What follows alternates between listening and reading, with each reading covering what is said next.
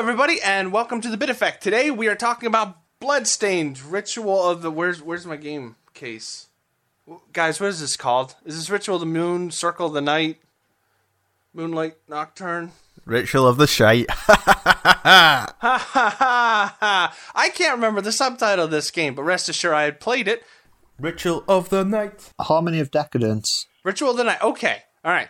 Castlevania subtitles have really cool names, but they all kind of blend. Anyway, we'll see you on the other side. Listen to some pretty music, and then you can hear us talk about the game.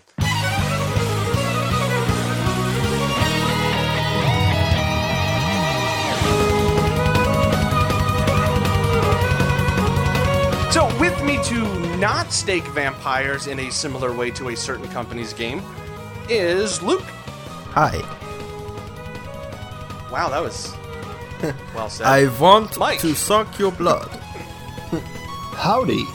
Howdy, amigos. Again, very, very Castlevania. Uh, we don't get to hear what Craig had in mind for his little intro because right now he is currently on the road racing home to try to get home in time. He had some trouble. So, um, and I don't mean like gang related trouble. Oh, he's masturbating. Uh, he, you may hear him pop in halfway through the episode, but if not, then I have his thoughts that he asked me to read, so we'll get into that. Anyway, who cares about any of that?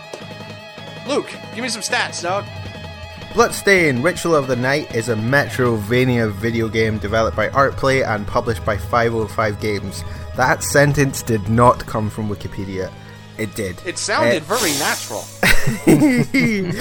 it was released Good, on the Microsoft Windows, Nintendo Switch, PlayStation 4, and Xbox One in June 2019 after a successful Kickstarter campaign. So, does the Switch port count as a release, or did they just kind of find it in a dumpster out back and go, meh, looks good enough, right?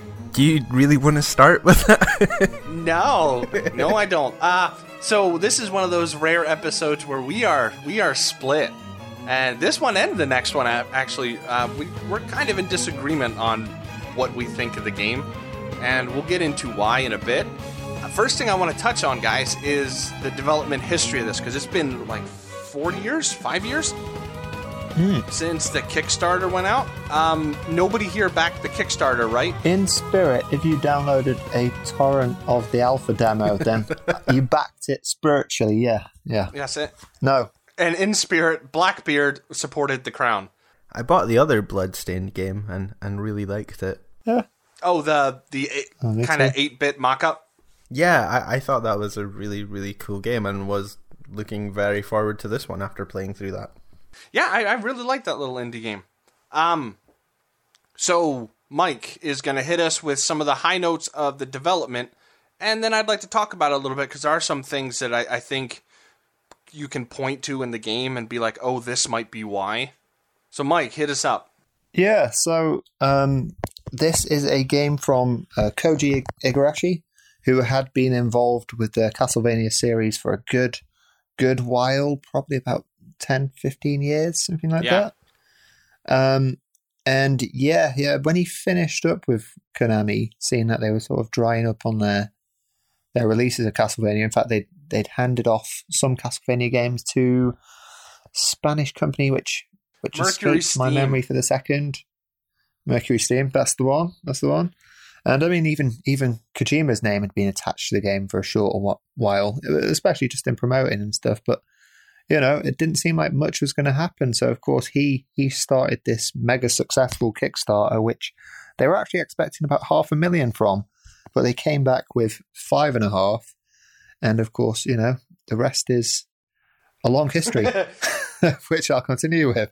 So yeah, um, funnily enough, one of the things that he, he noticed was was Mighty Number Nine's Kickstarter. Now that's not something you should notice, so I'm sure he's learned from that mistake. But you know, um, uh, Mighty Number Nine was quite successful as well. If I remember right, at the early stages, it's just the actual game didn't really seem to fall. Oh n- you know, no, like, no, yeah, Mighty Number it? Nine. Uh, that burnt a lot of people, me included. Uh, burnt a lot of people.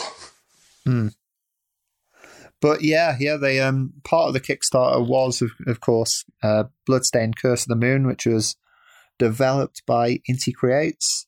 But um, you know, Igarashi continued on to make Ritual of the Night, which was originally scheduled for like the uh, the Vita and the Wii U as well. Um, both either cancelled or switched over to other platforms. In this case, the Switch. So to answer your question earlier, maybe you're playing the Wii U version there, but you know, so to continue on with that, uh, they took quite a while making the game. Um, it's rumored that Inti Creates were involved quite heavily in a lot of the early development of the game. Although I haven't got any real sources that back up on this, although it has been sort of going around the news recently. Although close to the end of development, they did pull in WayForward to help polish up, according to some sources. Um, and they also managed to pull back quite a few of the uh, the key people involved with, you know, Symphony of the Night, which I guess is the most famous of the um, Igarashi kind of Castlevania area. So um, names like Michiru Yamane reappear. Um, and yeah, they even get game sack in there for an odd. odd yeah, nod. there's a But, lot of uh, um, YouTube channels and, and video game personalities that kind of have secret Hmm. items and things like that in the game.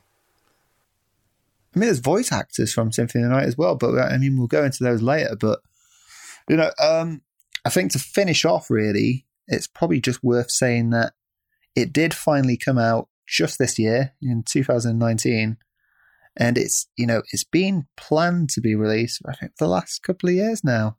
So to see that it's finally made it is a miracle, and you know we'll we'll voice our our opinions on the game. But uh, the fact that it's even arrived is is quite a miracle. So yeah, Um, out of curiosity, thank you, Mike, by the way. But uh, out of curiosity, either of you guys play the Inti Creates Mighty Number Nine? No, not me. I have. Did um, I've played played about two two stages, maybe. oh, so you're almost on the game. um, did did you have any doubts going into it, knowing that they did the Mighty Number Nine debacle? Uh, not really, because I think they've also been involved in stuff like Blaster Master Zero on the on the Switch, which is one of the few games that uses the um like the Rumble HD quite well. And you know they are quite a proficient company. In fact, Inti Creates themselves are they not a branch off of Capcom? I I think there's some ex Capcom employees working Some there stage? because yeah, they did um they did stuff like Yeah. the, the Mega Man ZX series. They did Mega Man Nine. Like they have a pretty good pedigree going into it. Mm, mm. So I mean, I mean, you know, everyone's like, I mean, platinum, platinum games themselves. You know, they they drop the occasional rubbish anime game and things like that. So it's kind of like, you know, uh, is it Korra? Oh yeah, the Legend of Korra. the name 100%. I've also heard Transformers that, yeah, Devastation yeah. isn't so hot, but I haven't played it myself. It's not terrible. It's not. Tur- I mean, Turtles as well. You Oh to- yeah.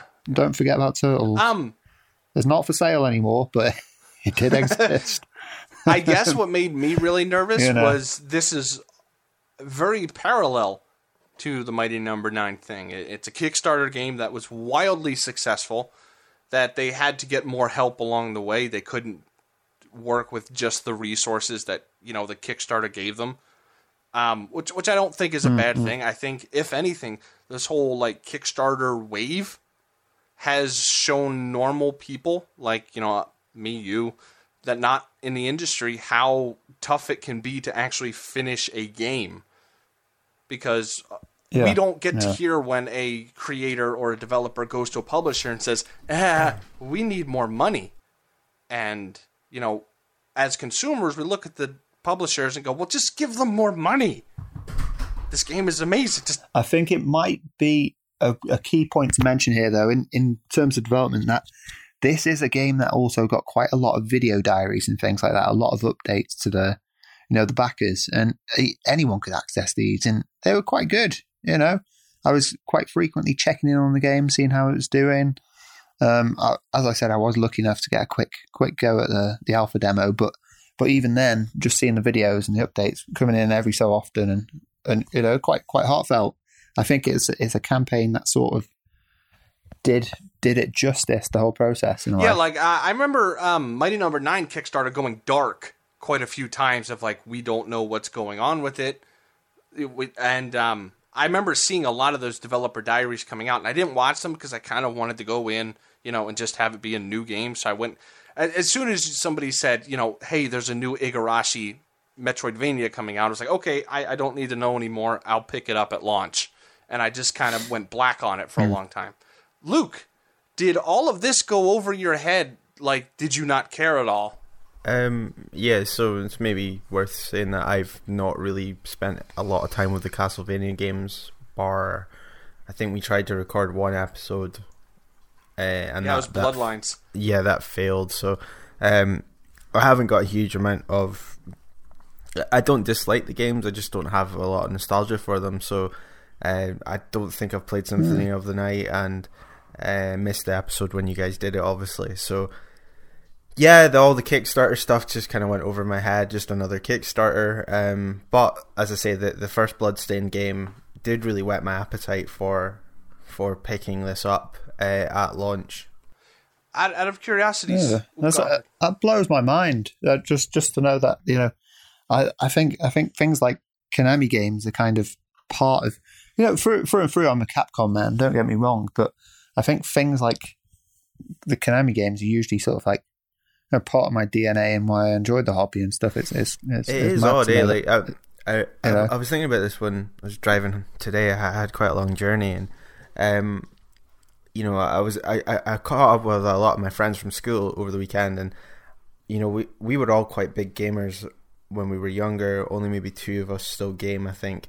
But Castlevania, I don't remember any of us mentioning it, and um, apart from one guy, mm. he, he probably played it, but um, you know, I was the oldest child of my family, and you know, it, it, probably came out at an age where if I didn't know about it, you know, I wasn't going to hear about it from my younger brothers. I wasn't.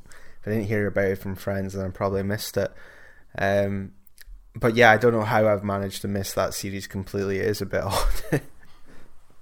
well, yeah, yeah. I mean, um, yeah, I remember the days where you didn't know a game was coming until you saw it on a store shelf. Yeah, uh, yeah. that that that day is long gone. Yeah. But um, so with Kickstarter in general, guys, um, have you played any other Kickstarter games, or is this your first foray into Kickstarter games? Um, you know, funnily, funnily enough, um, the most hyped game I really wanted to see, which wasn't part of Kickstarter, but it was close enough story, was the um the final Zero Escape game, which was you know it wasn't set to ever be released, and it kind of got a huge petition behind it and all sorts of things. I think it's called Project Project Bluebird or something like that, and then finally, finally he did you know get the permission to make a make a, a finale to that trilogy. That that you know it didn't turn out perfect, but that was something I was super super invested in. I, you know, I was sharing the things on my Facebook page and stuff, and I still still follow the guy on Twitter. Funnily enough, uh, but yeah, yeah, um, that you know that that was my closest experience to that. I've never actually pledged towards any Kickstarters, but if I ever did, it would or should have been this one. I think. Yeah, I have yeah. a little bit of a regret not kickstarting it. Sorry, Luke. No, no. It, um, I was gonna say I I haven't spent a huge amount of time looking at Kickstarter. It just never really appealed to me. Like no, I meant just have you played any games that were a result of a Kickstarter campaign? Broken Age is a Kickstarter, isn't it? Yeah, Broken Age, uh, Darkest Dungeon, yeah. Pillars of Eternity. There, has been a bunch at this point. Yeah. Yeah, I was just going to say actually, I, I, can't think of many Kickstarter games I've played, but I've played Darkest Dungeon, really, really liked that, and um, Pillars of Eternity. Uh, started that, and then I think Divinity got in the way. forgot to go back to it, but um, it's just a it's just a concept I'm a bit I'm not that comfortable with to be honest. It's there was a lot of like bad press for Kickstarter when it first started out as well. So um, mm. I think what what's in the box, Peter Molyneux? what's, in the, what's in the goddamn box? Give me that curiosity. How about you, Dave? Um, I've never kick started a game personally, but I, I kind of make it a point to like the big ones that come out. I'll like, oh, I'll take a look at it because it, it's kind of where the indie scene is. If you want, you know, really polished indie games, um, almost every interaction I've had with a Kickstarter game has been good. Like you said, Darkest Dungeon, Pillars of Eternity, those are pretty good games. Pillars of Eternity is eh, it's flat out bad when you compare it to Divinity, but on its own, for what it is, it's pretty good. And um, Mighty Number Nine is really the only one that burned me. So for me, this wasn't really um, something I had thought about it. Like I mean, I didn't pledge towards like Shenmue three. I, I don't.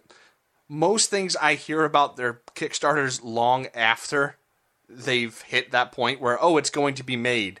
You know, I'm not up on that scene. Yeah, no, I I, I get that. I think yeah. Anywho, we should probably talk about the game we're here to talk about. Um, since this is going to be a one episode jobby, uh, we would kind of uh, section off more time for the story. And uh, don't worry about spoilers. We're, we're not going to spoil anything, only because uh, I, I guess this can be a talking point, but without the lore that the Castlevania series has, well, a story like Castlevania just looks stupid. Did a flat out question? Um, did you guys pay attention to the story at all? Mm, I think having played the um, you know, the other game, Yeah, the Bloodstained Curse, Curse of the Moon. That's the name, isn't yeah, it? I think so. I think having played that, I had a bit more famili- familiarity, sort of just through which characters I'd used there. It wasn't so so deep, but uh, I really didn't have a bloody clue what was happening most of the time in here. I think I heard something about ten years. I heard something about sleep. I heard something about this person still remembers, and I was thinking, well, I remember I played that a month ago. so I don't even remember there being too too hot a story. All I remember was some pretty cool set pieces towards the end of the um the other game, which admittedly I think they've said isn't even technically canon. So, um, I'm curious as to what parts, but we'll load. we'll uh, put that on hold for a bit. Luke, what about you? Like story? I'm glad Mike said that because I, always thought that the story of the Castlevania games was like a draw, uh, and yeah, I didn't didn't find anything interesting, and then just kind of shut off and just focused on the gameplay. To be honest, um, something about someone falling asleep and an evil twin and some train and castle and yeah, emo hair and I, I don't know. Uh, so yeah, um, wasn't did it didn't draw me in is basically what I'm saying. Did you did you get invested in it? Uh, no, no. um. All right, so so at first I played I paid attention to it because you know you you played Curse of the Moon and you're like oh okay I know those characters you know I know Zangetsu I know Gebel or whatever his name was little magician guy I was keeping my eye open for those guys and other than Zangetsu I didn't recognize oh oh wait that's the guy from from that ca- oh okay. And even then when I did and I went back and I restarted it because I played through this twice um it, it doesn't mean anything. Yeah, like like to be fair the story is there and it's about shard bring bind springer binders shard, sorry stroke. Hold on. I thought you were going to say Shaft. Then. It was about shaft bringers. Um now it was, it was about shard binders and there's an evil castle with a guy that you used to be friends with and he's been taken over and uh there's really not much going on there's a betrayal involved, and I won't spoil that, but it won't matter very much to you at all uh, when you play it. it. It feels very old school in the fact of look, the story is kind of secondary, and the gameplay is what matters. And the only thing I, I saw that kind of really bucked up against that idea was why all the voice acting. Like, yeah, there's a lot of voice acting in this, and they got some pretty cool voice actors. Hmm. Like they got the original Alucard to play a character, and David Hayter is in this, and you know there are a couple other big voice guys. But I have a real feeling this because me and you, Dave, are the bastions of a civilization that believed that a Symphony of the Night um, voice acting was excellent.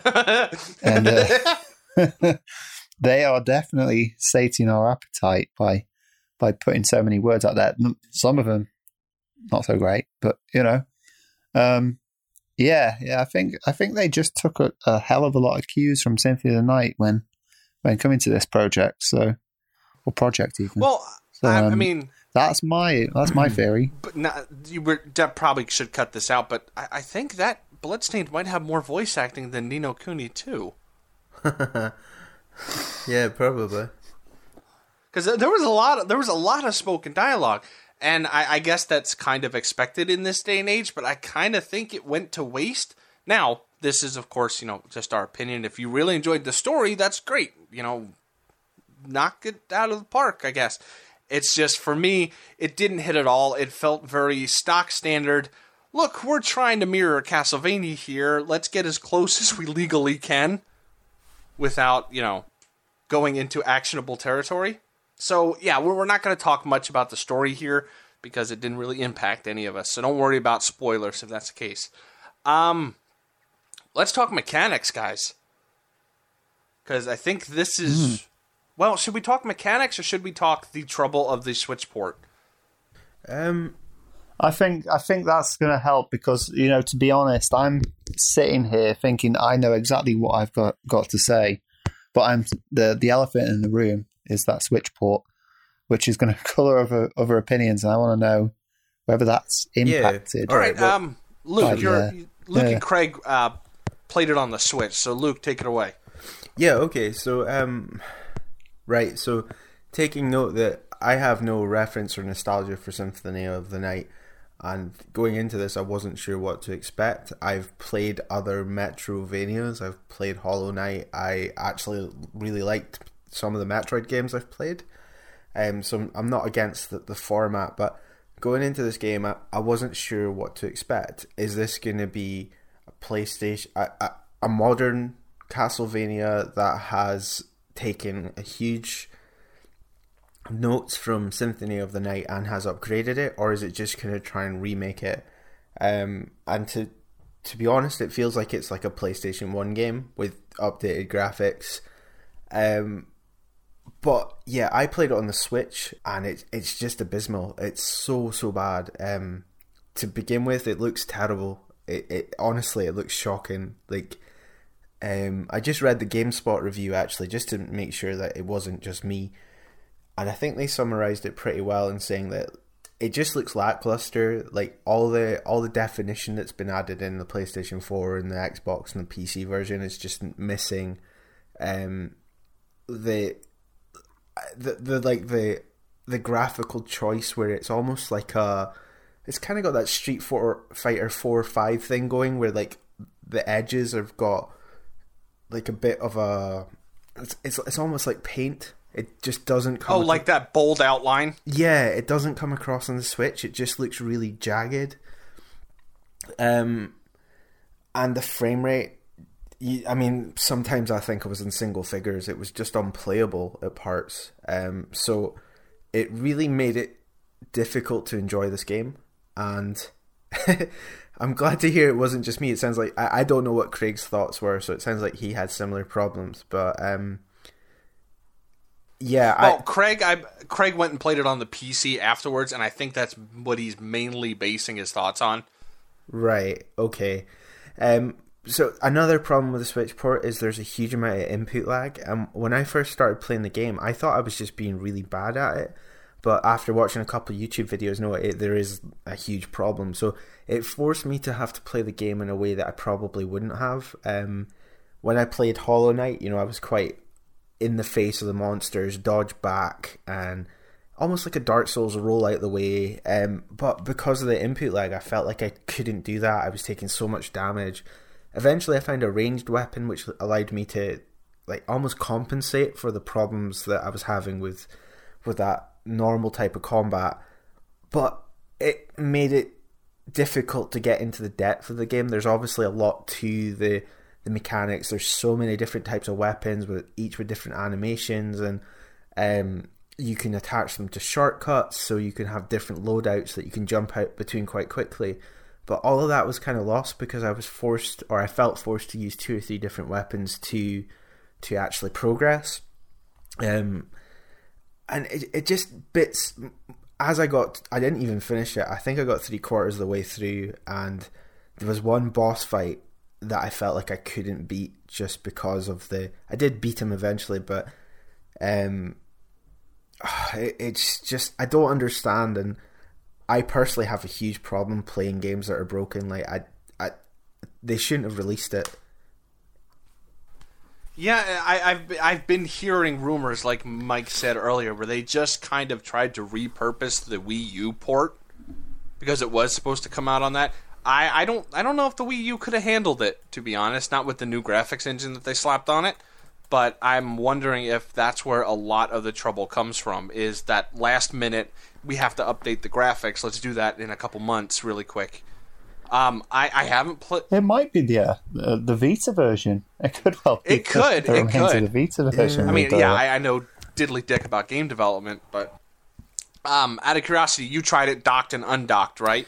Yeah, so um, docked was a little bit better in terms of performance. Um, however, obviously blown up on a big screen, it made it really, really obvious the the visual downfalls. Uh, still didn't resolve the input lag. If I played it undocked, it would crash regularly, and with the save points being manually, I think one time I lost twenty minutes of gameplay, and I, I ended up putting it down in a rage. Um, but the frame rate was a little bit better on undocked, so um, Okay. yeah, and the sound sounded a bit distorted as well. That just not not an ideal port. And I mean, it's a shame people bash the Switch, but other developers have managed to get more, uh, far more intensive games on their console on that console. This doesn't seem like it's that intensive. yeah. If you if you can get No, Dragon I'm wondering Quest, if it is a coding thing. if Dragon Quest Eleven can run and look pretty damn good on the thing, which I just tried the other day. then- well, you know. it, it's a it's a it's a bastardized version of Eleven, isn't it? Oh no, I thought it looked quite nice to be honest. I, No, I haven't meant like it. like it, it is. It, it's not this same. It's kind of like um, it's a cut down version. I thought. No, no, it's the full full thing plus some parts of the 3DS really? version as well because the 3DS I thought I version had like a 2D bottom screen thing, and they've moved that over as an extra game mode. And it's also got the symphonic soundtrack. That's that's that's an upgrade for sure. Um, But boy, yeah, sorry, maybe I should sorry. just buy that and play it on the side just for the music while I'm playing it on the PlayStation. Um, yeah, sorry, didn't mean to get distracted. Um, so, Mike, we both played it on PlayStation Four. Pro, yeah, we played it on the Pro. Yep. Um, I ran into a little bit of trouble. Did you run into anything? I ran into only a few sort of things which I knew how how to recreate them. So it's like I knew what the problems were in most cases. It wasn't like I, you know, I'd just be thrown into something which would be a, a pain. But if you look- just little things like uh, you know, phys- physics problems where maybe you kill an enemy and little bits stick Oh, around yep. when they, you know they should have cleared up. Um, little things like if you go into this door after going through a pretty wide area, if you go into like a save room, you might expect like a little mini load, and then you will be able to recreate that every single time for that specific save room, but maybe not in another area, things like that. Um, I think I had one or two. In fact, I only had the one hard crash, if I remember right. I to see. I didn't have But- any hard crashes. Uh, no, I don't know why it is, but the PS4 seems to throw a lot of hard crashes my way, and I treat it well, so I don't know what's happening, but I just get a little bar. Do you want to send your thing? And I Yeah. go, no, I'm all right. I don't want to send. I mean, I mean, you could try Another one. rebuilding your Don't wanna be a database, see if that helps any. But um, the problem, no, no, no, it's not that drastic. But the problems I ran into were more. Uh, I think it's just the game itself. Uh, like, do you guys remember the? Um, oh, spoilers for bosses. I should say that we will be talking about bosses, and if you want to go in fresh, maybe not not listen to this. Um, you know the boss that uses the poker chips and the money and whatnot.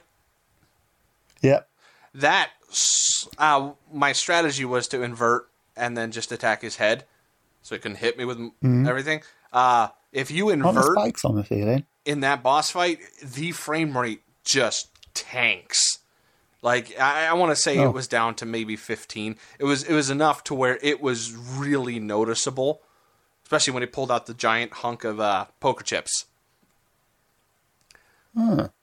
And Oh I, no, I, I have seen that. I did notice that. It's it's crazy. I, d- I don't even know what that happens. But to to be brutally honest, I know we're talking relatively simplistic polygons for these coins, but there is a hell of a lot of coins. That there, up. there, there is there is a hell of a lot, but yeah, it, it, it's just weird that it, it's that one boss fight that I really noticed. Like uh, boss fights like the Carpenter, where there's a lot going on. I mean, the guy's summoning in like you know two, three big enemies at a time, and their particle effects going everywhere. Yeah. That ran fine. It was just that one boss. And- they they are all the same enemy. It's like that purple demon thing Yeah, or yeah. something, isn't it? That flies around above him. yeah, the Archlord or Archdemon, I think, or Lord Demon or something like that.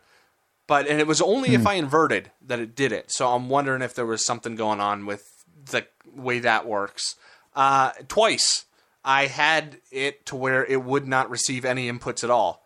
Um, and, and by that I mean the PlayStation period. It just locked, and the game was still moving. Enemies were still hitting me. The controller was still on, just would not accept any inputs. Not even like your PlayStation button input. And at first I thought, oh, maybe my joystick is going. And so I switched joysticks to a new joystick, and it did the same thing probably 15 hours later. This is probably a, a an ins- it's probably worth pointing out that me and you, Dave, pretty much picked this game up the millisecond it was Oh, available, absolutely. and you started on I think version one hundred one. I watched you through SharePlay and thought, "Oh, this is absolutely amazing! Why has it come out in America a few days earlier?" and things like that. And then when my copy arrived, I think I started it, but then deleted my save because patch 1.02 came out literally like two hours after I'd I'd got my copy. So I then put the patch on and started fresh with that, you know, from there.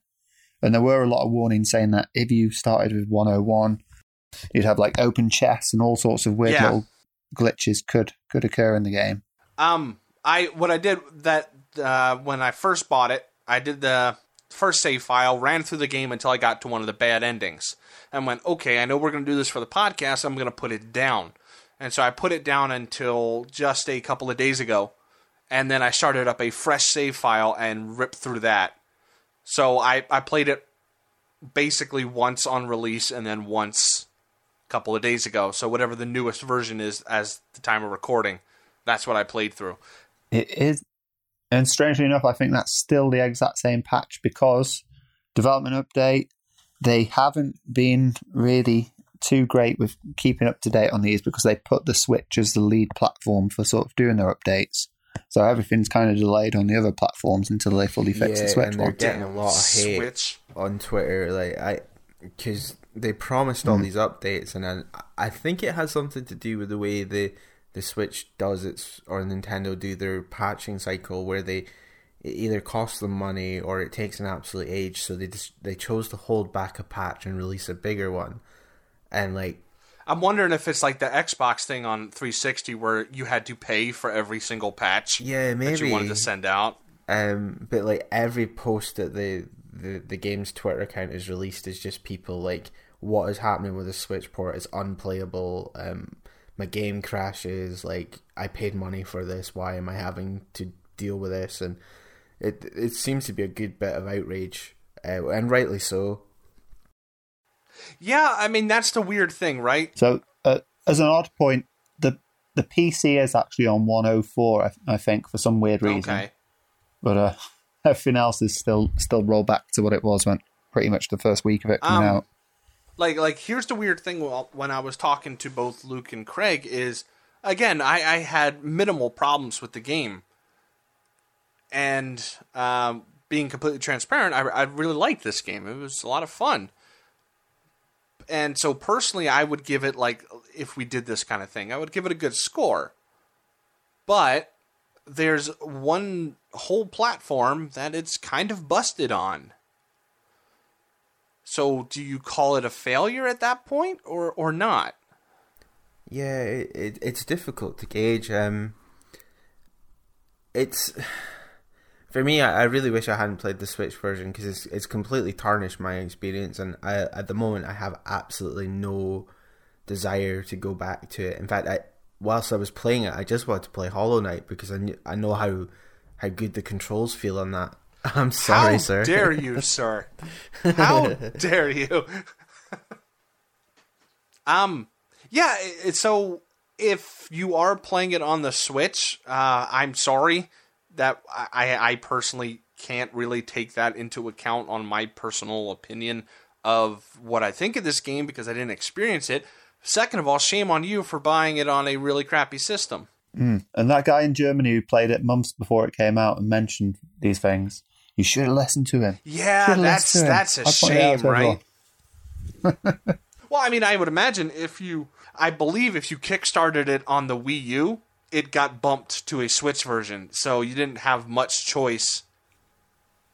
But Hmm. you're getting a Switch. I, yeah, I, I, I guess when it comes to multi-platform games, I will never choose to play it on the Switch. It's just underpowered. Anyway, we're not talking about system preferences right now. Let's actually talk about the game. So, um, it's very, very Symphony of the Night. Uh, the way your character handles feels very Symphony of the Night. The way you attack, the weapons, the enemies, everything feels slightly different enough to not be sued, but you can tell exactly what they're pulling from. Like, we don't have bone cannons right now, we kind of have fleshy cannons. So it's not quite the same as the dragon head pillars, but uh, you know, it, in terms of gameplay, it it affects you exactly the same as the iconic Castlevania enemies. I didn't run into any bloody bones though that I could think of. Hmm. No enemies that you No, I don't think I did. killed and came back. So there's there's one at least. Um, let's split this up so it's not just me rambling on. Um, Mike, you want to give a a quick 101 on how the weapons work and how it might be different from Symphony of the Night? Um, no. no. no, no, I don't. um, let me think. Let me think. So, uh, yeah, you get you get a fair, fairly decent decent range of weapons in the game, and shit, me, I can't even remember what weapon I was using for the majority of the game. Okay, okay, okay. Well, I basically Hold on. I, I'm always the, the person who picks up the weapon which has the highest stats and then goes, right, let's use that then. And that, that's pretty much. Although there are systems in this game which I didn't really even get get to grips with. For example, an early message I got from Dave when playing was something about, oh no, I'm going to use this weapon. I want to get its affinity up and all these sort of things. And I thought, I think I got to the end of the game and I thought, I don't, I don't even remember trying to raise affinity of weapons or anything like that. And it turns out I think you have to do certain types of moves to do that with. yeah, if you remember the uh, secret techniques from Symphony of the Night, like you know your Hellfire, your uh, what was it? What was it called when you sucked up all the blood? Dark Metamorphosis. When you did Dark Metamorphosis, you know you would have to do a half a half a circle, and then you know do a fireball motion, and you'll have certain attacks come out. Um, there is one of those, sometimes two or three, for every weapon class in the game. Now there are bookshelves uh, around the map where you can read a book, and it might be the one you know that will tell you how to do it for, say, a spear. But you can also just fiddle with the controller, and if you get it to come out, then it gets put into your techniques. Um, you can level up techniques until you master them, and they become stronger.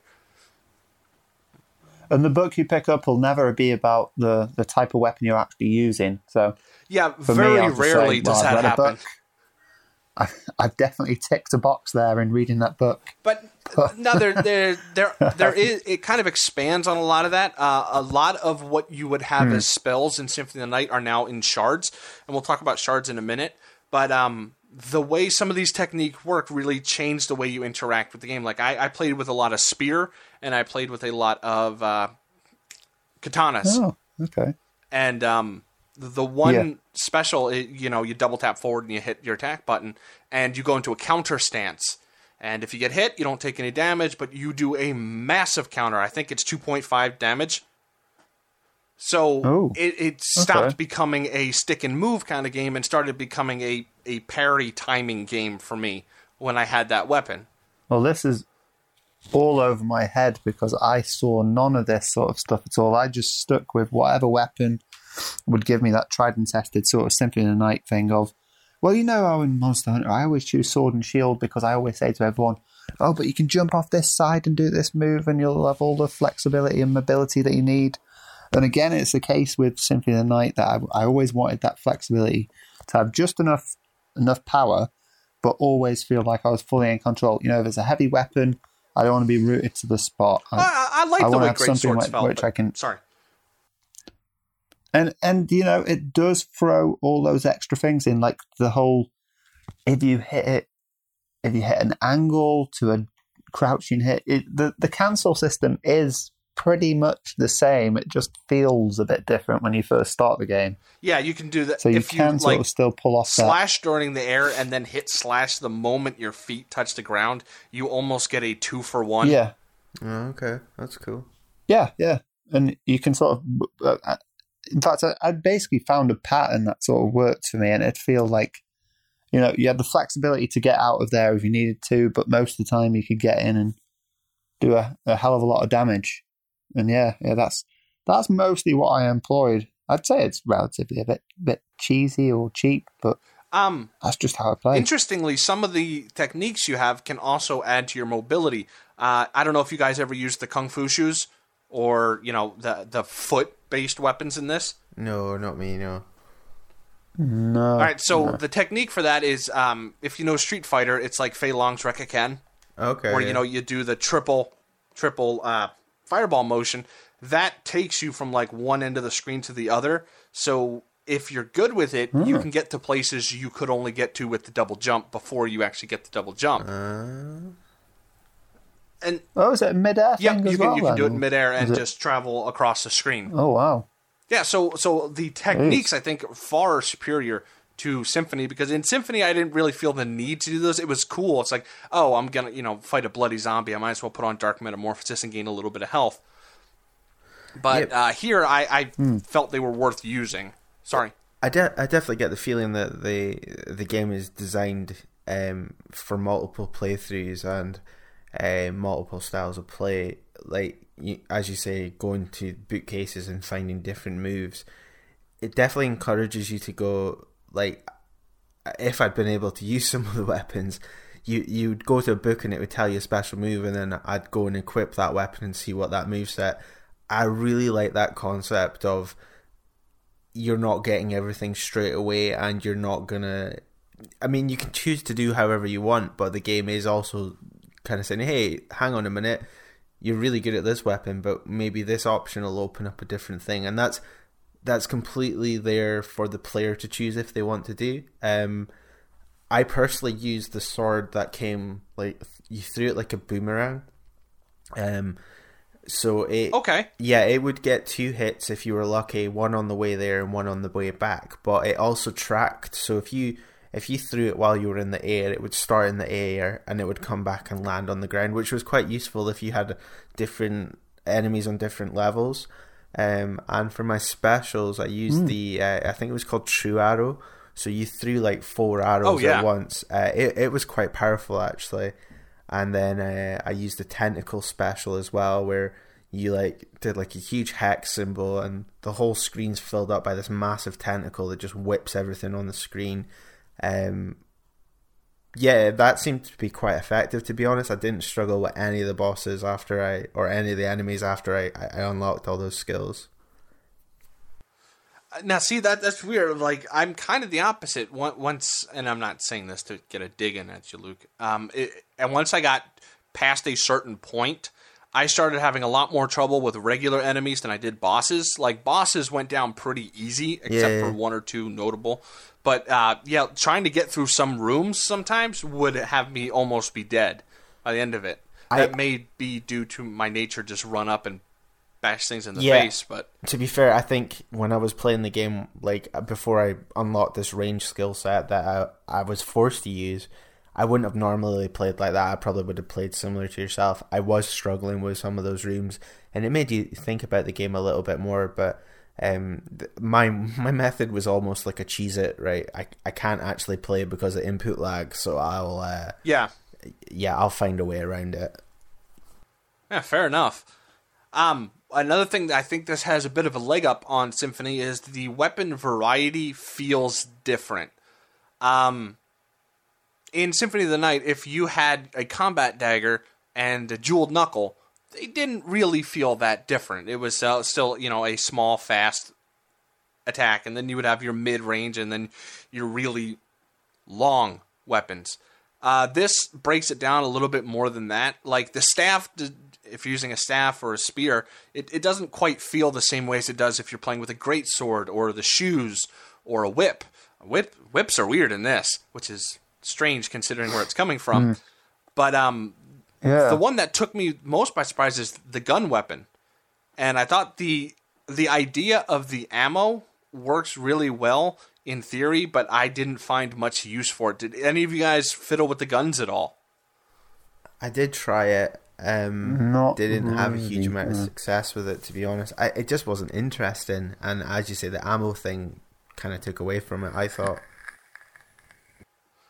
Now, uh, from what I after I, I, finished the game, I went and said, okay, you know, this is an Igarashi game. There's going to be a way to break it, and evidently the guns are the way to absolutely steamroll this game and break it. So no. shows you how much I know. Yeah, uh, people are are talking about how you can just if you level a certain thing and you make a certain gun, you can just rip through things. So uh, I'm very curious to give this a third shot where I try just a guns uh, playthrough. So another thing that this does a little, actually quite differently than Symphony of the Night is the shard system, and I like this and I hate it at the same time. So the shard system is very, very similar to. Mike, you might have to help me here. What's the Castlevania game with Shanoa? Mm, Wikipedia is your friend. okay, so uh, there is a Castlevania game that I'm not too sure of which one it is because all the handhelds kind of blend together. But it's the uh, was it Aria of Sorrow where you collected the souls of enemies and the souls of enemies would give you access to special moves like you kill a skeleton, you'll get bone throw, things like that. One of those games. It's one like uh, the Game Boy Advance ones. Then. I think is it the one that's set in the future? Yeah, I think it might be the one with Soma actually, not Shanoa. So I think it's Aria of Sorrow. I think. Anyway, so it has a system very close to that. Every time you kill an enemy, uh, with your luck stat depending and the drop rate depending, the enemies will drop a shard. Sometimes they're what they call directional shards. Sometimes they're summon shards. But each of these shards either will boost a passive, grant you a new ability, or even give you a traversal option. Now, I went through and every enemy I, that I ran into, the first time I ran into them, I just farmed them for the shards. Did you guys do that at all?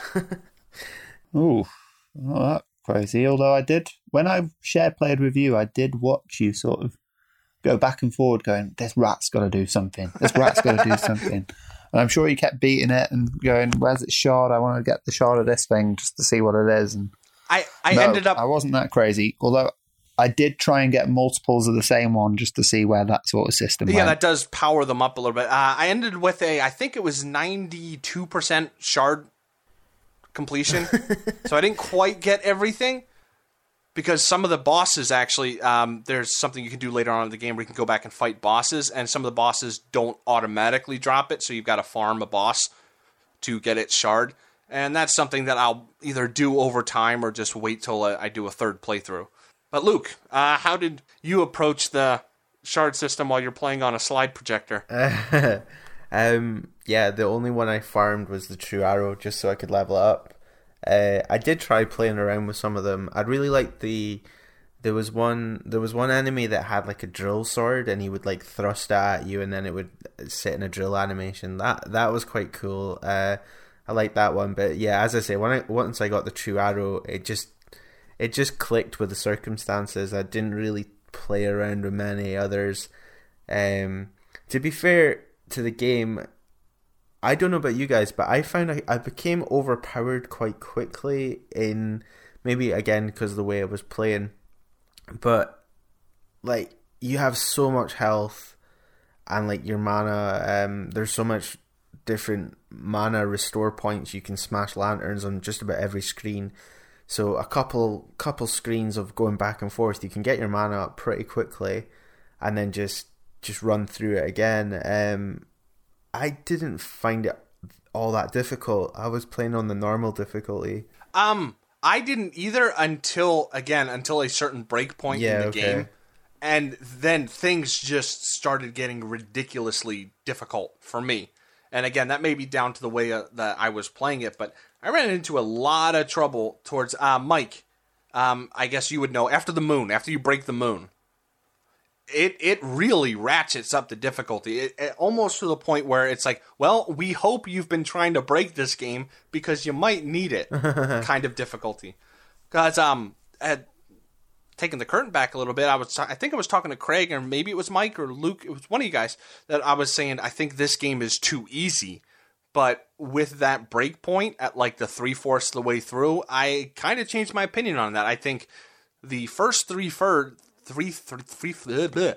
the first three fourths of the game feels very much like a nice training ground of here's a bunch of toys find optimal ways to use them or how you like to use them and then there will be a final test after you hit that last quarter of the game and it does kind of say make sure you level these up to max because you'll want to you'll want to use them. I mean for me it was a is it welcome company? Something oh like the that. portrait one. A group of portraits which spin around the spin around you.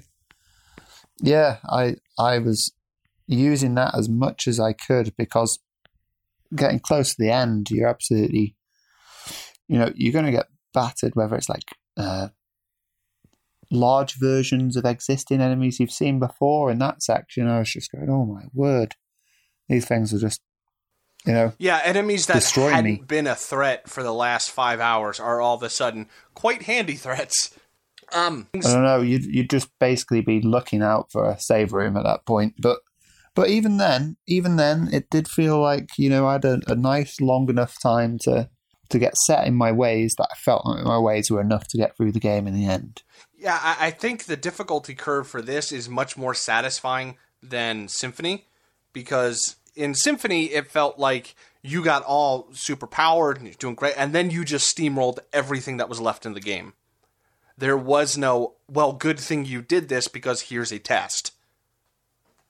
One thing I was going to ask is I, I find the traversal in this game a little bit boring. Not like I, I'm thinking of recent Metroidvanias that I've played, such as Hollow Knight, where you come across a dead end. I'm sorry, you come across a dead end, and it, it's it's quite obvious. Right, I'm gonna have to come back here, but this game seems to have them like points where you you you'll obviously have a new traversal skill such as double jump. Eventually, you can you can traverse by bouncing off mirrors, um, but it spreads them out all over the place. So when you do actually get the skill, it's quite difficult to remember where they were, and maybe that's on purpose. But I, at some, yeah, I, again, I didn't have a great time with this game. I, I ended up looking at guides to kind of point me in the right direction where because I don't really want to go right through every area, top to bottom, looking for Yeah. the next point. No, I understand. Yeah, you don't want to get a new ability and then go, all right, let's go through all of the game that we've done up until this point to find where we can use it. Yeah, That's that's that's a problem I think Metroidvanias have. Um, I'll I'll agree with you. You can leave markers on the map. You can, You but could leave little. I ran into yeah. that problem where I was like, okay, hey, the barber is here. I'll leave a marker for this. And oh, there's an enemy here that I want to farm. I'll leave a marker for Hmm. Yeah, this. And that's oh, where I wait, got- I need the double jump. For... And I was like, oh, I don't know which marker means what now. I wish they would have given you like, you know, here's a green marker and a red marker and a blue marker, you know, Hmm. that kind of thing. I think would have been a little helpful. Funnily enough, I think the maps are one of the earliest things which started getting changed because I'm sure the, the like the the 1.01 version of the map is slightly different to the 1.02, and then I'm sure that's been changed since to a slightly Oh, slightly didn't that. different version. So, uh, I mean, one of the one of the really bad things about us doing this show now is that the game probably won't settle until probably like version 1.10 or something like that. I'm going to guess, which is probably still a good six months away at this stage Yeah. and because of the whole development sort of pro- prolonged period, it sort of made it a bit of a bit awkward for us. But but you can already see changes have already been happening quite quite early with the game. and I ho- hopefully it's just something that gets ironed out when I come back for a for a further playthrough. Um, well, uh, I'm glad you brought it up, Luke, because it was something I wanted to bring up, uh, especially with you, Mike, having played Symphony. The way it felt to me was, well, Symphony had a huge map. We need to have a huge map also. And there were some areas in this game where it didn't feel like it needed to be as, I don't want to say copy paste, but like, oh, we just went through a large square room. Guess we'll do another one. You know, that kind of thing. Yeah, I think that was going to be my next point as well. Um, good, good wavelength in there, Dave. I think they, um, like, uh, Hollow Knight's the the most recent example that I can think of. But Boom! I'm sorry, but my life. you know, you look Well, at what, what about SteamWorld Dig? Just just throw that out there instead. Or a s- SteamWorld Heist. Or, similar similar thing though. Like you look at the map and you come across an area which is which is clearly like I've I've gone that way and I've not been able to proceed. Right? Is that the area I'm going to? But as you say, like SteamWorld Heist, for example, or SteamWorld Dig Two, um, they have each area is like a different feel completely, and even though they do this in this game, it still feels a lot cut and paste. You're totally right. Yeah.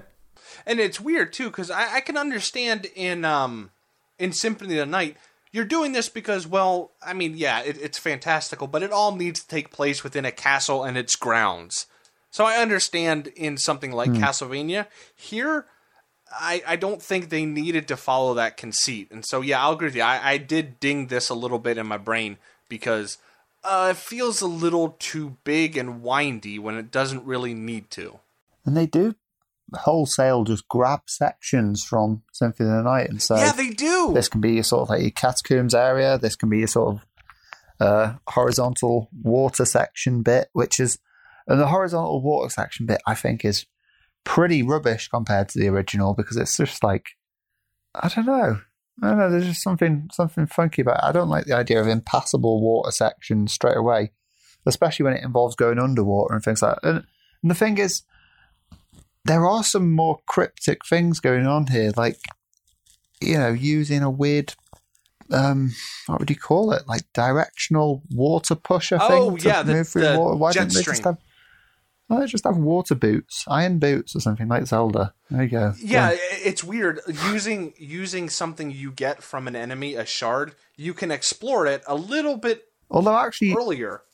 you do get the water boots, but it's once you've been underwater quite a few Yeah. times. So you're like, huh? Huh? Why didn't you just give me that above above land so it could have made it all Uh, now, now, you know make a little bit more sense? It's, sorry, it, I, it- a, a question popped into my mind that I was going to ask you guys towards the end, but we're talking about it here, so I guess here's as good a spot. Um, I, I, I really like Igarashi and his design and, and the way he makes Castlevania games. I really like that. It works great. The question we're bucking up against here is would it have been as satisfying if it didn't pull as hard from Symphony? Because everybody wanted a new Symphony would it have done as well if Igarashi didn't come out and say, "Hey, we're making a new symphony," instead of just, "Hey, I'm making a Metroidvania"? Because the things it does with Symphony, the way it kind of copy paste, not copy paste, I'm sorry, that's a little more derogatory than I actually mean. The way that Symphony influences a lot of portions of this game, even in map design, kind of, uh, uh, I don't want to say bugged me, but I noticed them. And I don't like noticing them. You know what I mean? Hmm. So I mean, wh- wh- there's odd odd quirks. I mean, let's let's get let's break it down for just a second further, just to say that there's a weird 3D outside castle on one far right side of the map, and there's a there's a train section. There's all, yeah, yeah, that's true. there's some there's some odd odd bits just they seem a bit sort of crowbarred. I mean, you know, I thought they were fairly fun, a little wonky in the platforming maybe on the on the tower. Um, But, uh, yeah, I was gonna say I that that tower, that tower did, and me Maybe think of along. Strider. Was it Strider Two, the um PlayStation One game yeah, that's Strider Two. with the sort of like 3D, 3D and 2D mix sort of going on sort of thing? Now you what it felt like? It felt like the ending of Battletoads, where you have that tower and it rotates, but you're not necessarily rotating. You're still running on a 2D plane. Kind of feels like that. Uh, but Mike, like like for you, would you have been uh, happy if this wasn't so symphony inspired? I don't know. I'm not sure because the, you know, I think someone who absolutely loves the original. I, I saw, oh, Symphony of the Night is sort of, you know, it's quite heartwarming to to have the person who who came about with a lot of that stuff sort of retreading old ground in a way. Um, but you do know as well that at the time Symphony of the Night hit, you were like, you want to know what more they can do from this. So, it, you know, you know, it's it's the whole stay stay with stay with what was a classic or try and evolve it. And I think a lot of people are gonna, a lot of people backing it are gonna think they're gonna get more of that classic stuff, not the um. That that's what I was feeling too. Yeah, so it's it'd be brave, and you know, hopefully he's still got a bit of funds left over to continue. I, I as much yeah, Yeah, as much yeah. as I liked this game, I'm very curious to see what he does next. Like I really hope he does something next. Um, uh, one system that I did not only not engage with, but I actively hated was the food. Why? Hmm. Why is that here? Yeah, it just feels like busy work, doesn't it? I don't know what that was about. Uh, one one extra look for eating a doner kebab. Yeah, and I mean, I get it. it it's another way of further tweaking your character because every time you eat a new food, you get inferred what's called a mm. first time bonus, which means the first times you eat some, you know, onigiri, you will get plus two strength, and that stat becomes permanently adjusted that way. But it just became a pain in the- the butt. the irritating thing for him must be that he's built quite a lot of these around what I'd assume would be the modern day trophy system. And then to have Konami themselves suddenly say, you know what? Yeah, let's make a, a trophy version of Symphony of the Night and put that on on the PlayStation platforms. he must be sort of kicking himself a bit, thinking, I just created the you know all of these side quests around around trophies, and they've just they've just put bloody Alucard's um, Joseph Technicolor Dreamcoat as a trophy to bloody piss me off. That's kind of know. both both of you guys are on fire. You're both hitting my talking points here.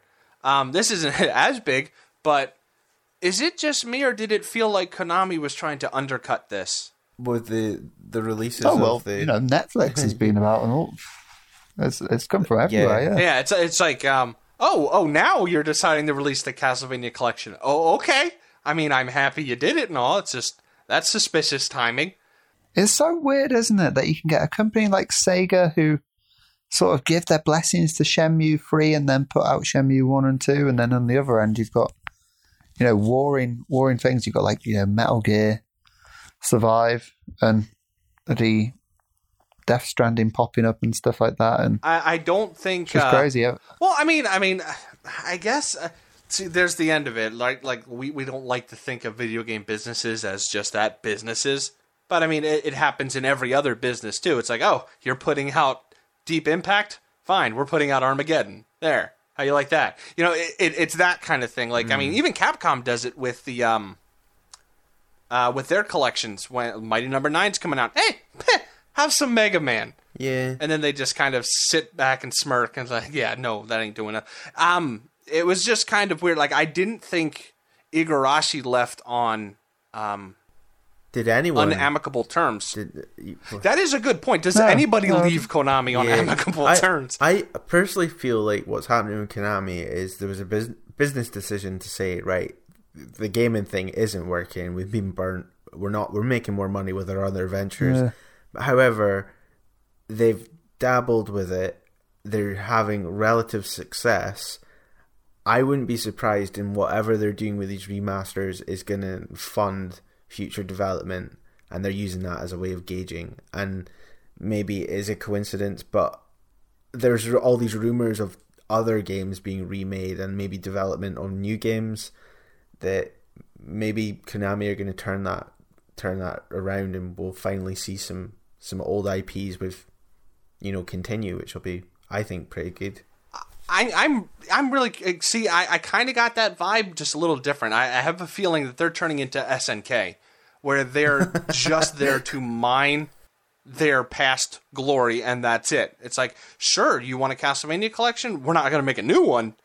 Don't, don't ever expect us to. But you know what? You can have a package with all the old ones you want. You stupid nostalgic people pay me money. It's like, oh, okay, that's cool. Uh, that's kind of the vibe I get this is it. a theoretical idea here, but I think that maybe Konami didn't know anything about Bloodstained, and they thought Koji Igarashi was still being a janitor over there. Maybe They didn't notice that he left and they yet? just thought they just thought let's put another Castlevania. well, I don't know. This, Although they, you made know, huge the other one did sort of time. I think one of the collection. I mean, I think Castlevania Collection was more against this t- in the timeline of that's things what I because mean. the other one did kind of mix up with the Netflix series. Oh, the the So I think that symphony was and rondo. In fact, if I remember right, there is even a, a, a side note from the director of the, the Netflix series in the Castlevania Anniversary Collection. If you look into the extras there, Yeah, that it, uh, so that's an odd one. it's right. Anyway, I'm sorry. Moving on. I'm sorry to send us down that rabbit Hmm. Yeah. trail. I just found it kind of funny. Um, in terms of other systems, there's not really much. Like, there's kind of what you would expect at this point in a Metroidvania. Uh, there are side quests. There are both kill quests, and then there are crafting quests. And for some reason, there's a farm that you can use, which again Yeah. was like, okay, that's that's weird. I used it all the time. it was odd. It was very Uh, odd. I, I I like the way they slipped in Castlevania references into those kill quests of like uh, revenge for the murder of Sypha, revenge for the murder of Trevor, and you know Richter. And I'm like, ah, that's that's a nice little way to throw that in. Um, Yeah.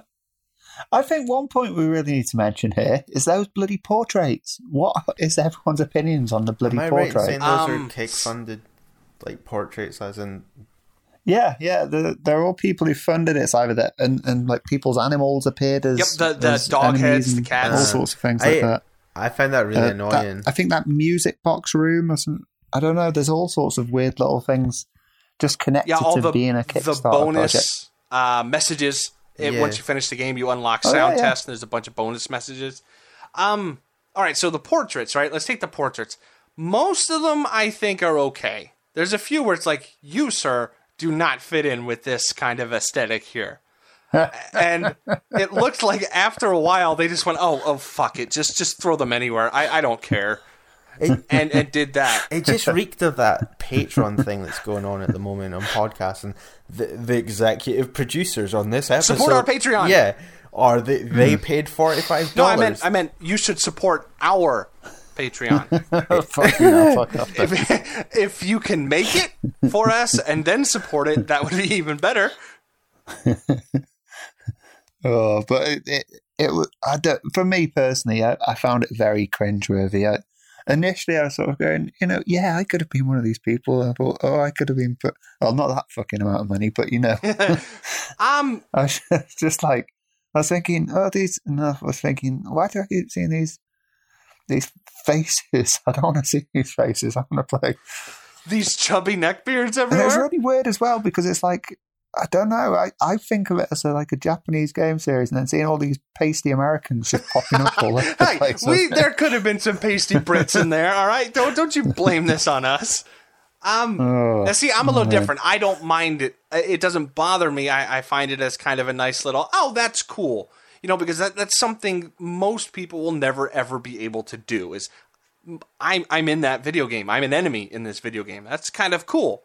Um, I don't know if they were all Kickstarter backers. Some of them could have been developers. I don't know. I didn't see a, a portrait of Iga, so not sure. There is. Is- is there? Funnily enough, there is one hidden away. If you've seen this, one of the secret bits. Oh, okay, cool. It's not technically a spoiler, but there is like a, a retro theme bit somewhere. So I, I don't believe know if they're all Kickstarter backers, but it, it didn't really bother me. The the pets thing actually bothered me a little more because that really does not fit in. I mean, let's be fair. Whoever owned this castle could have just had terrible taste in art. I'm open to that. The pets thing is weird. Like the first time I saw those big cats, I was like, oh, oh, that's got to be a Kickstarter thing. I didn't. I didn't necessarily think that, but I thought if this was Symphony of the Night, there would be a little bit more dignity and respect given to what the hell is going on on the screen here. Um. so so it, it definitely bothers you guys then. A little. For for someone who doesn't really hasn't followed the whole Kickstarter thing and maybe wasn't aware of the stretch goals and doesn't have the context of the original game, it made absolutely no sense at all. And it was it, I, I can imagine. yeah, it was really distracting as well, as you say, because it doesn't match any of the other design choices. Like it doesn't match any of the enemies. It doesn't match. It doesn't match like the theme of the castle. Yeah, I, I, I personally don't like that sort of stuff in gaming. I, I do like I do like the album Master of Puppets. Uh, I, I wouldn't say I'm necessarily a Metallica fan, but there was a very underlying theme that a lot of these were hardcore Metallica fans, potentially, Um. or uh, I mean, Master maybe Puppets is Marilyn okay. Manson fans. It's no Black Album, but it's okay. Oh, Um. all right. So, uh, in terms of the kill quests and the crafting quest, did you guys do any of that nonsense, or did you kind of ignore it? I tried. I tried tried as much as I could. I made all the pizzas. Uh, I made a lot of rice balls. yeah, yeah, I. Oh yeah. Was a, uh, uh, what was the case of that? There was a one single lady who just wanted specific items made for it, and they're the hardest things to find on the planet. Oh, the the old lady that wants Well- this certain food and gives you like cryptic clues about it. And then there's another one who's right next to the farmyard who who does the same thing. Oh, oh, oh, the the lady who wants um the armor and stuff. Like you know, here's an item to bury with this person. Yeah, that was really odd. I, I, I literally went through half the game thinking I still don't know really what she wants because there's also a bit of a disconnect in that you need to go through back unless you read what they say exactly the first time round. You need to go back through all the logs to find out exactly what they want to get. Is that or So match just, that picture. Just a couple of the Yeah. weird. Yeah, yeah. Generally, what would happen was, That's you know, what- I would I would turn one in, and then they would give me the next one, and I would just go look through my crafting list of, oh, can I make this yet? Hmm. All in all, I, I would say the enough. crafting system, I, I think, kind of didn't need to be there. I mean, you could have Hmm. just had a, the shop, but that's like Symphony, so again, double edged sword. At least they tried something new. I like that, but at the same time, what they tried wasn't exactly the greatest. Um, the only I thought the library thing was okay. that's what I was gonna say. The only the only one that I think Yeah. they added to that worked really well was the library, but that may just be because we love the Alucard voice, Mike. Oh yeah, true, true. I, I, did find it quite cool, sort of going. Oh yeah, I'll, I'll trade this up for one, which is a bit more of a powerful version of multiple skills and things like that. And it's a nice little way to just inject something in, which also had the you know the chance that you're only going to be able to rent a certain amount of books at a time, so you need to set you know what you want to be micromanaging for your skills and stuff like that. So yeah, it's pretty cool, pretty cool. I would have liked it if you could have just killed him and stole all his books, but Oh come on! I didn't get to 100% status of the game. why, why would you, so why would you want to kill Alucard? That's not. cool, man. He's a deep voiced man, and he loves you. Uh, other than that, there aren't. I can't think of any other what I would classify as new systems. The- I, I like the whole. Um, well, it, it's underused, but there's there's quite a few little things like zipping through, like laser line sort of mm, puzzles, things like that. Oh, oh, oh, oh, yeah, but he, the reflect, yeah, reflector ray stuff. Yeah, I, I thought that that might have been a bit better used. I don't know. It felt a bit, a bit sort of. it was very stop starting. of the engine in a way. Yeah. Um. Oh, did you did you use that to to win the foot race, Mike? I'd never won the foot race. I meant to go back to it. I left a marker, but I didn't go back to do it. The reflector ray is the key to winning the foot race. Well, um, here's a question: Which familiar did you guys use? I do like that though. The way the the familiar system levels up now, Yeah. and they they learn new moves. Plus, they just become their. It seems like their AI becomes more effective the higher level they get. Uh, which ones did you guys rock? Oh, I was rocking. Was it a little guy with a spear? Was that the? The Silver Knight. that Yeah, the one? that's the one I used as well. The silver. Knight. I think it was. Yeah. Yeah, same here. I I really wanted to use the one that could heal, but it, it was becoming too expensive to be buying Oh, the fairy? for, for her all, all the time. Yeah, and she wasn't very reliable. She'd just she'd just wait about and see me get killed instead of give me any healing. And and sh- And then they'd all have run out at random points, and I go, oh, it was like basically playing Resident Evil Five solo again. hey, don't don't you disparage Resident Evil Five, sir? um, there are there are little nods and uh, references that I don't want to give away here, but um, I will just say the piano song was good. The one with lyrics was terrible. Did you guys stumble across that? I found a piano. I played it for a bit, and I'm like, "What the fuck is this?" and just moved on. Oh, you are the worst. um, I actually enjoyed it, and then I, and then I read all the chat logs from Dave saying, "Ooh, ooh, familiar piano, ooh, familiar piano," and then an alarm went off in my head, and I pieced together what he was trying to say, and then I did I did check out this. I didn't think it was that bad. It wasn't. I was ah, I thought it, It was a bit of an odd voice, It wouldn't. It wouldn't win Eurovision anytime soon. Let's put it that way. But what does win Eurovision? That's the question. Not that. I don't know. I've never seen a Eurovision like. Mm, Oh, good, good. Well, then you don't know the. uh, doesn't matter. Um. Okay. Don't, so don't Google it. uh, again, I'm sorry. This is one episode, and we're starting to get a little long. So, what do you say we wrap it up, or is there anything else you guys want to talk about? Uh, no, I'm happy to wrap up if you're. Uh,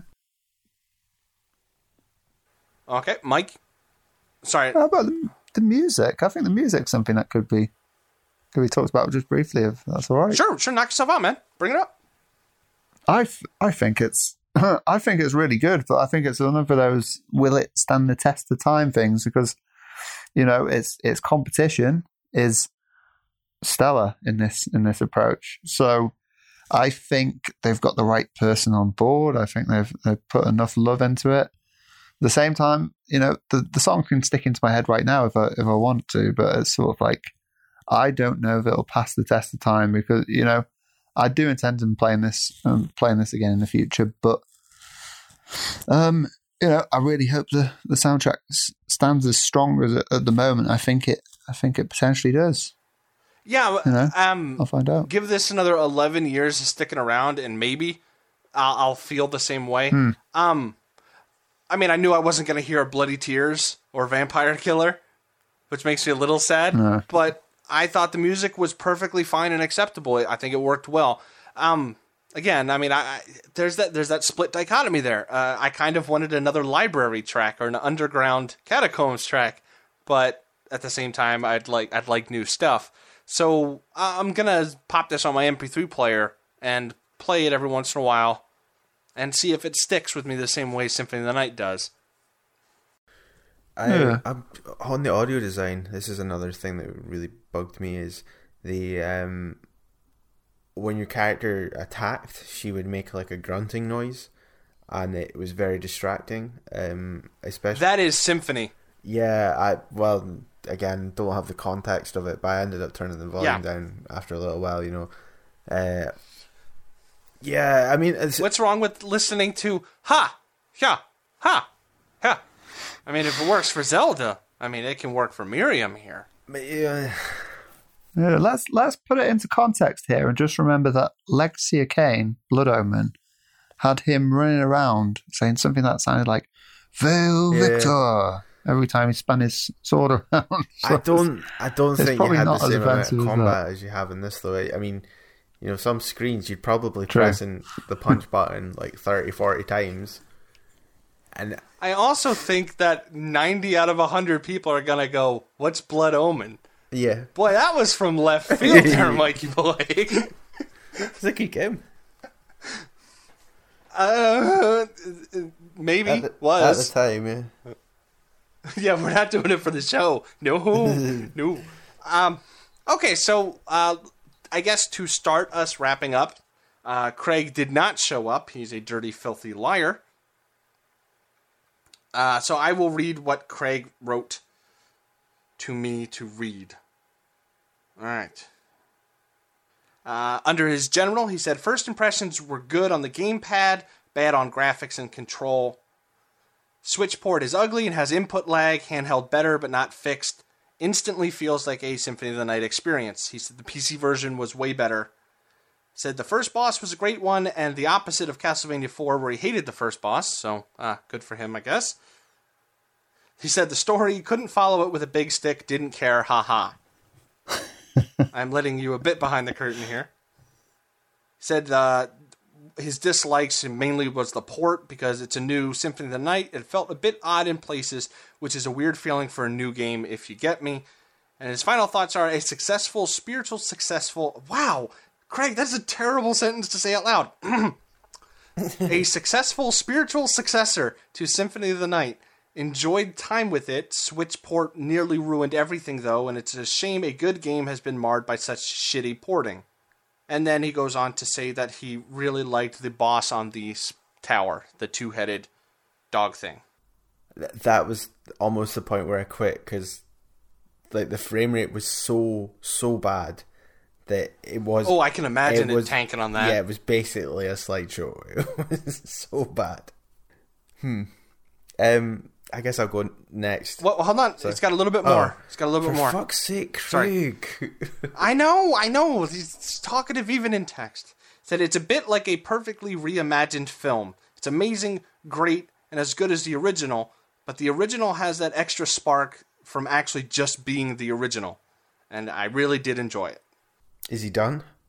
Also, you don't know if that's what Craig said or not. Oh. So I he he could just have absolutely hated it, but I don't care. I decide Craig likes it. So yeah, uh, Luke, why don't you knock us with some final thoughts? Uh, yeah, I, I didn't enjoy my time with this game mostly because of the port. I, I I would not recommend picking it up based on playing it on the Switch. I've got no appetite to play it again, even on the PlayStation Four. I think I was maybe seven or eight hours, and I kind of feel like I don't want to put my time into that again.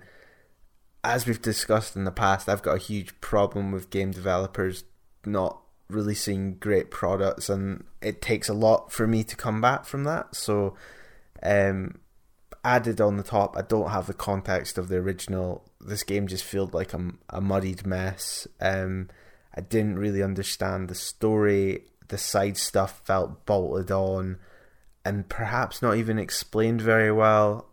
And I'm sure there's a good game in there. You know, everybody else is raving around it, but I just couldn't couldn't engage with it at all, which is unfortunate because I was really looking forward to it, and I want to experience a good Castlevania game. I I really like the previous Bloodstained game. Uh, the other ones that I've played have been a lot more enjoyable than this. And that anime series, man, that, that really had me hyped.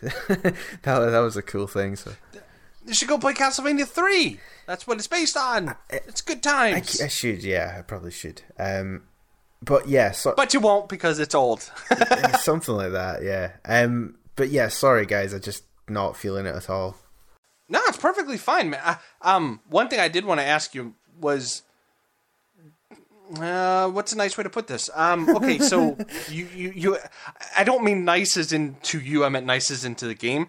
Um, you d- do not have any affinity for older games at all. It's just uh, you like to stay modern. It's perfectly fine.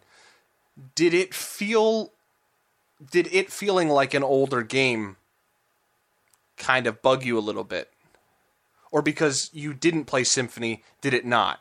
It's hard to say. Um, I mean, it definitely plays like an older game. It feels like an older game.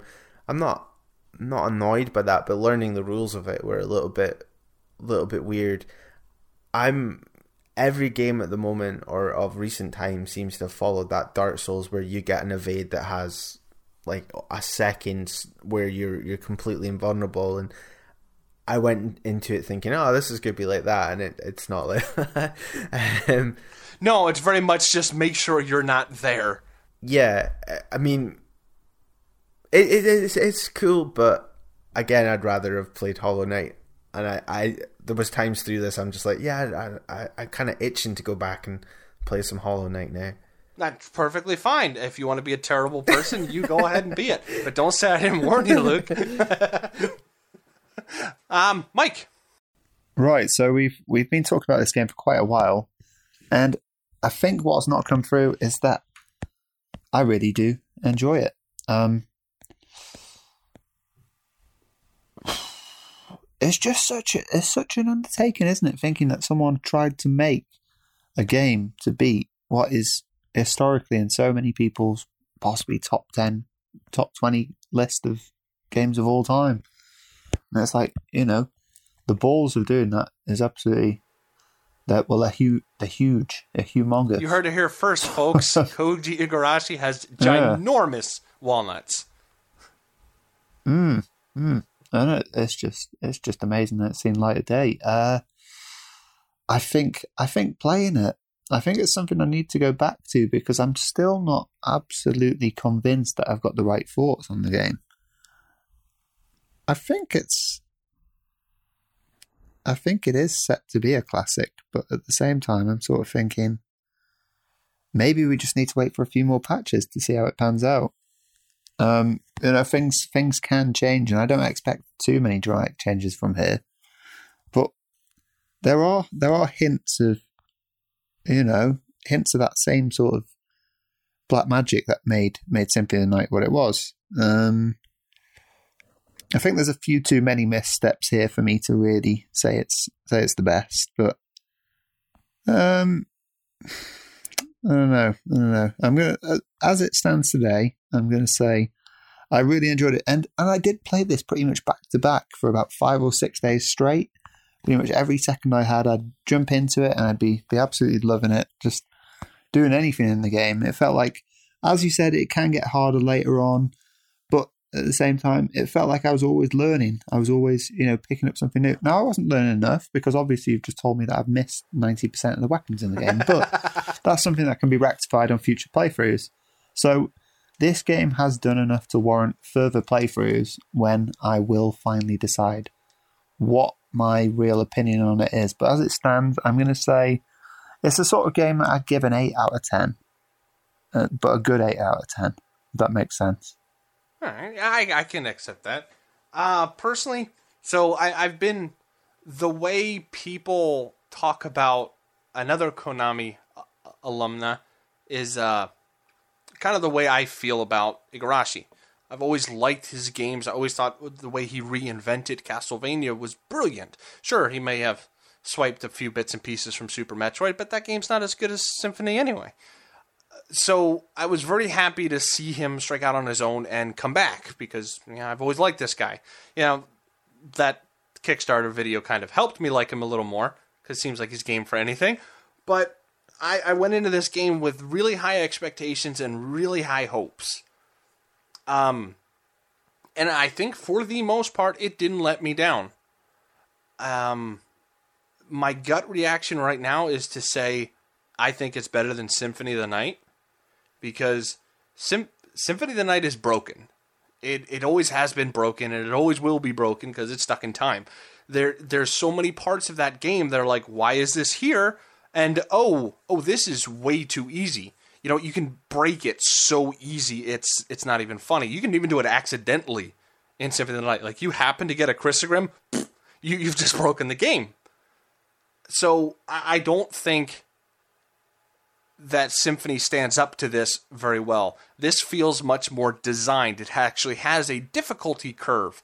There are some things that are like luke said bolted on. They, they, they feel like they're a modern concession to games as opposed to this is what we originally thought. That may not be true, but that's what it feels like. So when I feel like playing a Igavania game, I'm not going to go back to Symphony. I'm not going to go back to Dawn of Sorrow or any of those handheld ones. I, I will go back to Bloodstained. So for me right now, this is the top that Igav can do and I'm very curious to see where he goes after this. And I'll probably kickstart anything he does after this, just because I really liked this game that much. That being said, there are weak points, and the Switch is a giant pustule on the side of this game, right? Like uh, you can't ignore it. It's just awful and terrible, and I've watched videos of it, and it, it's like I, I wouldn't want to play that way. I would hate this game if I had to play that way. Again, you shouldn't have bought it on the Switch, you dum dum. But I borrowed it. It's there. the Switch. well, no, I didn't mean you. I meant Craig specifically. but you can't ignore it. I, I also can't ignore, you know, just some weird things like some bosses. They kind of land like wet farts. It, it, there's there's some things that can be fixed here. There's room for improvement, and that's kind of a good thing. gives them a base plan to work off of. So yeah, I'm a huge fan of this game. I really enjoy it, and I I don't want to say it was worth the wait, but I'm glad it happened. I'm really glad it happened. Uh, won't end up on a game of the year list for me, but it was a very high point for me. So, um, I guess the last question before we put a stake in it, uh, uh, is uh, what was your favorite boss, guys? I thought the first encounter with Zangetsu was pretty cool. Oh, the the big lady, Y- yes. the big lady, the official boss name for the first boss in Bloodstained. I'll probably have to fall back on the on the two dragons on the side of the building. I thought that was quite quite Okay. cool, iconic, pretty representative of the game. Yeah, Yeah. Um, I, I found a lot of the enemies, a lot of the bosses, really, really, uh, you know, just easy. You could you could crush them. You could crush them before you even knew what their attack patterns were. Um, apart from some of the later ones, but yeah, that one stood out, even though it was not too bad either, to be honest. Yeah, Zangetsu and the Traitor were the only two that were like, oh, like the second time you fight Zangetsu and then, you know, the person who betrays you. Those those were wow, okay, I really need to pay attention to this fight.